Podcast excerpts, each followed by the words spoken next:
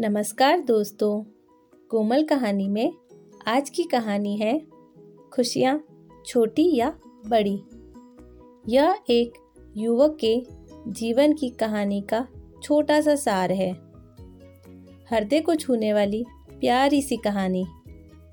तो सुनते हैं कहानी खुशियाँ छोटी या बड़ी।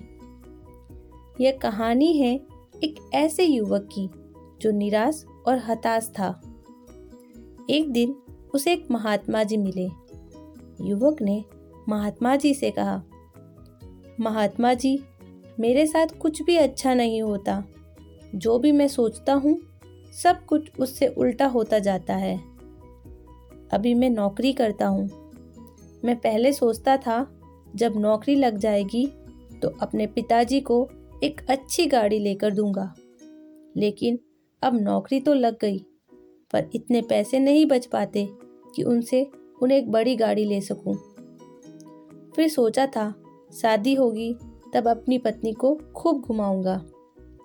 उसकी हर ख्वाहिश पूरी करूँगा, उसे दूसरे देशों में लेकर जाऊँगा, उसे बड़े बड़े गिफ्ट दूँगा। लेकिन जीवन के इस चक्रियों में ऐसा फंसा हूँ कि वह भी नहीं हो रहा। क्या करूँ, कुछ बताइए। महात्मा जी उस युवक की बात सुनकर थोड़ा मुस्कुराए और फिर उसे अपने साथ एक फूलों के बगीचे में ले गए। जहाँ बहुत ही सुंदर सुंदर फूल थे, वहाँ ले जाकर उन्होंने उस युवक से कहा, तुम्हें बगीचे में से एक फूल लाना है, जो तुम्हें सबसे सुंदर लगे। लेकिन मेरी एक शर्त है, किसी भी फूल को वापस पीछे जाकर या मुड़कर नहीं तोड़ना है। जो तुमने एक बार पीछे छोड़ दिया, वो तो समझो तुमसे छूट गया।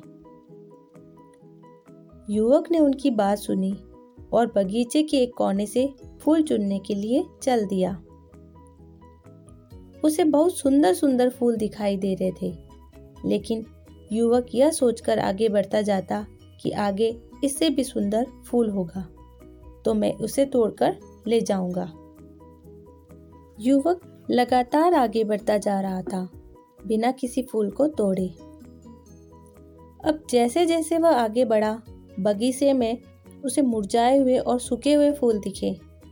युवक चौंक गया और सोचने लगा, यह क्या? मैं तो और अच्छे की चाह में आगे बढ़ रहा था और यहाँ तो मुझे मुरझाए तथा सूखे फूल मिले। अब शर्त के अनुसार वह पीछे छोड़े फूलों को भी नहीं तोड़ सकता था।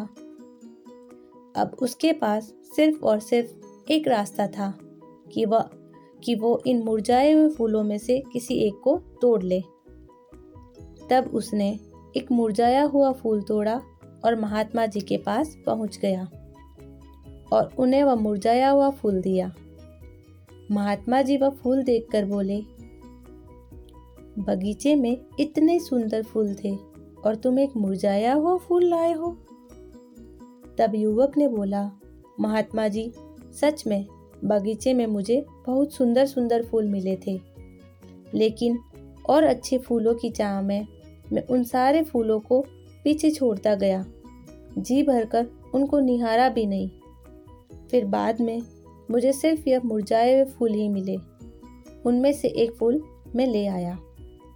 युवक की पूरी बात सुनकर महात्मा जी फिर मुस्कुराए और उस युवक को फिर बगीचे में अपने साथ ले गए और समझाते हुए बोले, पुत्र, ये जो बगीचा है, वह तुम्हारा जीवन है और जो सुंदर सुंदर फूल है ना, वह तुम्हारी छोटी छोटी खुशियाँ हैं और तुम्हारा जीवन इतने सुंदर फूलों से भरा हुआ है। लेकिन कुछ और कुछ और सुंदर की चाह में तुम इतने सुंदर जीवन को भी खुशी से नहीं जी रहे हो।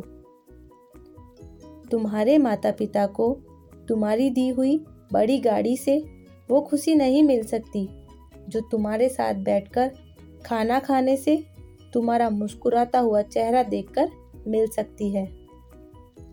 वैसे ही तुम्हारी पत्नी और बच्चों को तुम्हारा हंसता हुआ चेहरा उनके साथ बिताया हुआ समय उन्हें ढेरों खुशियाँ देगा। वर्तमान में छोटी छोटी खुशियों के पल बटोर बटोरते रहो। इससे बड़ी खुशी तुम्हें और कहीं नहीं मिलेगी। और देखना, तुम्हें सब कुछ बहुत अच्छा लगने लगेगा और तुम्हारे साथ अपने आप सब कुछ अच्छा होने लगेगा जब तुम खुश होगे। युवक महात्मा जी की बात समझ चुका था। और वह चल पड़ा अपने परिवार के पास छोटी छोटी खुशियाँ बटोर कर सुंदर फूलों वाला बगीचा बनाने। तो दोस्तों, यह थी हमारी आज की कहानी, खुशियाँ छोटी या बड़ी। मुझे आशा है ये कहानी आपको पसंद आई होगी।